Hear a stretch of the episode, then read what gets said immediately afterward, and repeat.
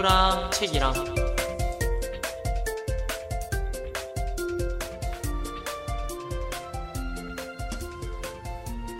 안녕하세요. 태우랑 책이랑의 최태우입니다. 인간은 많은 감정들을 느낍니다. 그 수많은 감정들 중 분노가 가진 힘은 크지요. 분노를 조종할 수 있으면 세계를 움직일 수 있다라는 명언도 있습니다. 오늘 제가 소개해드릴 책은 분노와 분노를 입은 상처와 그 상처를 치유하는 과정에 대한 책 Spirit Bear에 대해 소개하겠습니다.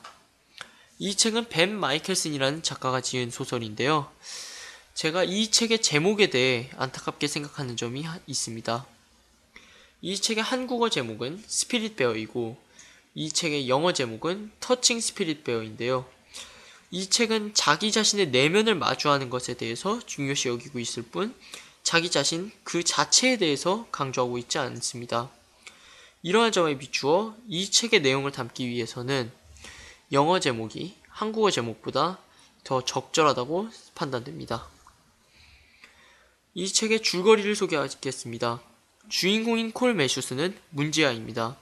그럼 문제아로 지내던 어느 날 같은 반 친구를 피터, 피터 파커라는 이름의 같은 반 친구를 심하게 때린 벌로 외딴 섬에 갇히게 되지요. 그 섬에서 콜 매슈스는 스피릿 베어와 신비한 만남을 가지게 되면서 자신을 바라보는 법을 알게 됩니다. 그러던 중 자신이 심하게 때린 친구 피터 파커가 자기 자신에 대한 분노로 상처를 입고 있다는 것을 알게 된 후 그 친구를 자신이 있는 섬에 초대하며 같이 그 각자의 상처를 치유하게 됩니다.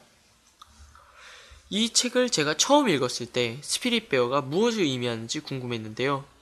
그 후 이 책을 두 번째 읽어봤더니 알게 되었습니다. Spirit Bear가 무엇을 의미하는지에 대해서 말이죠.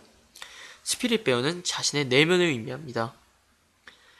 Spirit Bear가 자신의 내면이라는 것을 인식했을 때 진정한 의미를 파악할 수 있는 두 구절을 읽어드리겠습니다.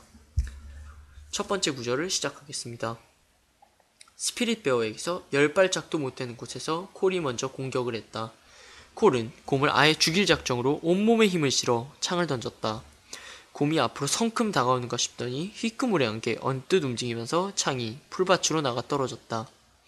콜이 미처 칼을 휘두를 새도 없이 곰이 달려들어 거칠게 한 방을 날렸다. 콜은 몸뚱이를 한껏 웅크린 채 땅바닥에 뒹굴었다. 곰은 바닥을 굴러갈 틈도 주지 않고 짓밟아버릴 기세로 콜의 얼굴을 냅다 걷어찼다. 콜은 돌멩이에 턱을 세게 짓지었다. 콜이 몸뚱이를 굴려 버둥거리며 숲으로 내달았지만 숲은 아무런 도움도 안 되었다. 곰이 다시 덮쳐 콜을 잡아 끌었다. 숨을 내쉴 때마다 썩은 내가 콜을 찔렀다. 콜은 왼손에 칼을 거머쥐고 오른손에는 곰의 갈고리 발톱을 벗어나려고 닥치는 대로 길쭉한 따뚜릅 줄기를 움켜쥐었다.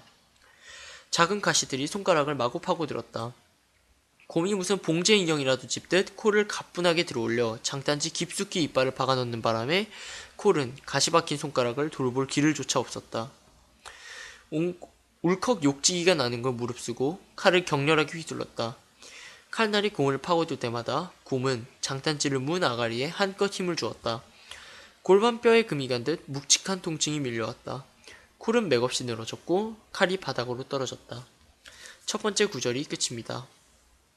이 구절에서 중요한 부분은 칼날이 공을 파고들 때마다 곰은 장단지를 문 아가리에 한껏 힘을 주었다. 라는 부분인데요. 이 부분이 의미하는 것은 분노로 자신의, 자기 자신의 내면을 대할 때 이 내면은 상처로 이어진다. 이 행동은 상처로 이어진다는 것을 의미합니다. 그럼 이제 두 번째 구절을 읽어드리겠습니다. 시작하겠습니다.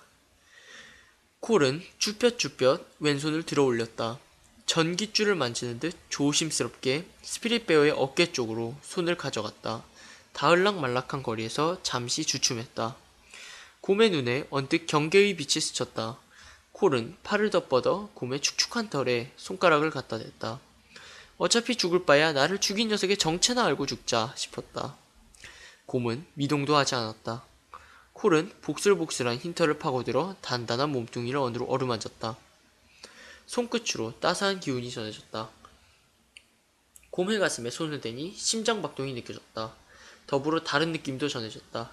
그 느낌은 바로 믿음이었다. 왜 하필 믿음일까? 그 곰을 죽이겠다고 벌써 한바탕 소란을 피웠다. 침도 뱉었다. 자신을 이 지경으로 만든 것이 바로 이 녀석이고 그래서 스피릿 베어라면 머리털이 곤두서며 몸서리가 났다. 콜은 곰을 어루만지던 손길을 멈추고는 손을 거두었다. 두 번째 구절이 끝입니다. 이 구절에서 중요한 부분은 왜 하필 믿음일까? 그 곰을 죽이겠다고 벌써 한바탕 소란을 피웠다. 침도 뱉었다. 자신을 이 지경으로 만든 것이 바로 이 녀석이고 그래서 스피릿 베어라면 머리털이 곤두서며 몸소리가 났다. 라는 부분입니다. 이 부분이 의미하는 바는 자기 자신을 있는 그대로 받아들이게 됨으로써 믿, 자기 자신에 대한 믿음이 생기게 되고 이 믿음은 자신이 분노로 입은 상처를 치유하게 되는 원동력이 된다는 것을 의미합니다. 이 두 구절을 읽어봄으로써 얻을 수 있었던 그리고 작가가 전달하려고 했던 교훈이 이 책의 내용의 전체를 꿰뚫는 주제인 것 같습니다. 분노에 휩싸여 자신의 내면을 마주하면 상처만이 남습니다. 하지만 이때 얻은 상처는 자신을 분노 없이 그 있는, 그, 있는 그대로 바라볼, 바라볼 수 있을 때 치유할 수 있습니다. 이 사실은 모든 인간이 절대로 잊으면 안 될 사실입니다. 이 책을 모든 청소년분들께 추천드리며 방송을 마치겠습니다. 감사합니다.